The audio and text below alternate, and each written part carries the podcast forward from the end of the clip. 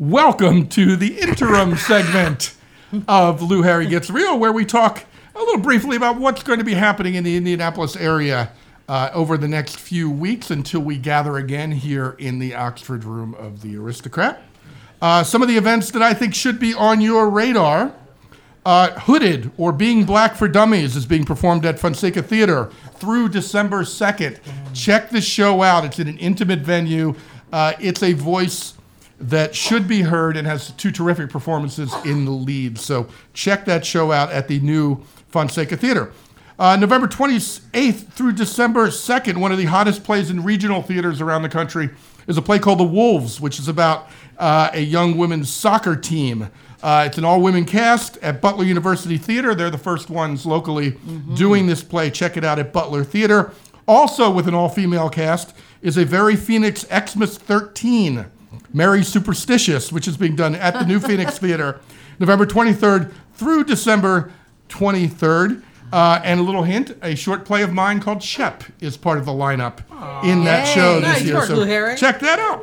All right. Um, bigger stage at the Indianapolis Symphony Orchestra, their annual Yuletide celebration, going November 30th through December 23rd. If you have a yen to see the tap dancing Santas, and here night before Christmas again. Josh Kaufman and Angela Brown are hosting it this year, so check that out. A fabulous Broadway talent is coming to the cabaret. How many of you have been to the cabaret so far? You, it's audio. We need to hear you. there we go. Um, wonderful new space in a what used to be a roller rink. Did you know that that was a roller rink down there? No. Um, behind Gallery 924. Anyway, the cabaret brings in big time national talent as well as performance by by locals in a elegant atmosphere. Kate Baldwin, from, direct from the Broadway cast of Hello Dolly and Finian's Rainbow and loads of other shows, uh, is coming November 30th through December 1st.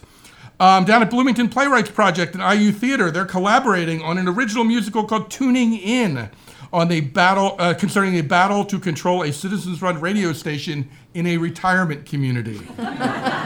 if you want to experience new plays, and I encourage you to get out to see new work. So much of what's going on in theater is about familiar names, familiar titles, licensed products, and everything else. When you can go see a play that you know nothing about, that can bring a special kind of joy. So check out Bloomington Playwrights Project and IU with tuning in. Uh, for a more familiar title, December 18th to 23rd, uh, the gentle family musical, The Book of Mormon. I'm kidding. Is coming back to Clowes Hall on tour. It's a wonderful show if you haven't seen Book of Mormon. Um, to me, it's one of the best musicals ever written. It's really about faith and belief in really interesting, sometimes twisted ways. Uh, check out the Book of Mormon if you have not seen it. Uh, Bob Harbin, local producer and director, uh, has created shows annually here. Um, he's doing a show called Tis the Season, December 20th through 23rd at Hedback Theater, exploring the holidays in song and story. Uh, we want to know where you can hear Tim and or Jan. Where are you going to be in the next couple of weeks? Uh, we will be at the Indy Indianapolis Folk Series on December the 15th.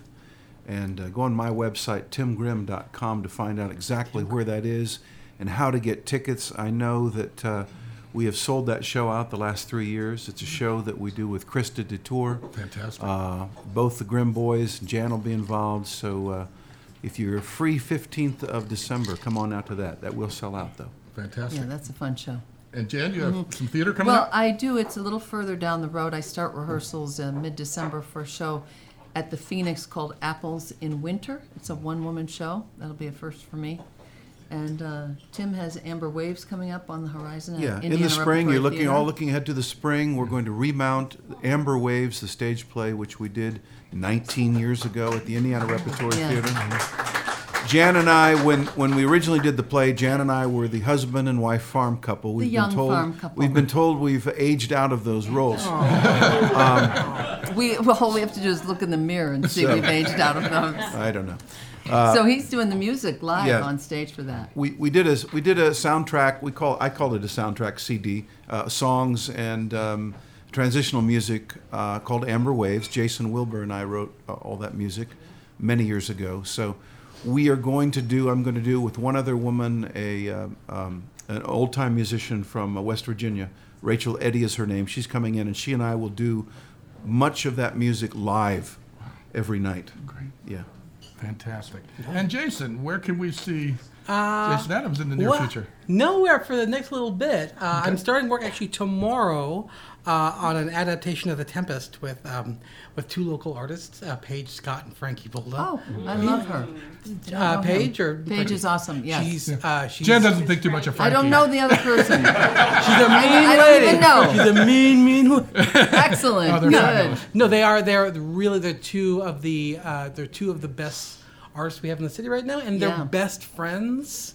That's so And they're doing The Tempest. They're doing the Tempest as a as a, as a two hander. Oh, awesome. And you've met Paige Scott, so you can't think of anyone better to play the role of Prospero. Exactly. Lady right there. Very good. Um, and you're directing and writing that? Yeah, we're, we're, we're, we're directing it, and we're, we're, we're, we're making up a whole bunch of things around it. It's going to be a reaction to the Tempest, Okay. as well as the story of the Tempest.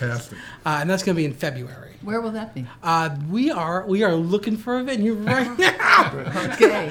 Gotcha. Uh, but we're in, we're in the process. It's going to be super fun. Um, Uh, and anyone else here who has a uh, something on should be on our cultural calendar, grab the mic. Come on, quick. Step up. Tell us what you there got. you go. Tell us what you got. No Exit uh, Performance has their last weekend of The Mutilated by Tennessee Williams, and it's going to be at the Oh, Carriage yeah. House at the Propylaeum, so it's a really intimate venue.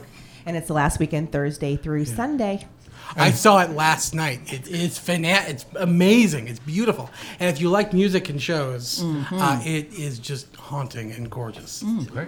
And great. Tracy, who announced that, was a previous co-host on Lou Harry Gets Real. Thanks, Tracy. Great. What a segue. We, at the uh, Carriage House at the Propylaeum Concerts, we have Jon Brooks, Friday, December the 7th, a Canadian singer songwriter. Uh, information flyingcatconcerts.com. Also, uh, Tim has already mentioned uh, he and uh, Krista Detor at Indy Folk Series, and that would be indyfolkseries.org. Fantastic. Anyone else in anything? Got a, something going on? Nope. Then thank you for listening to this segment of our cultural update.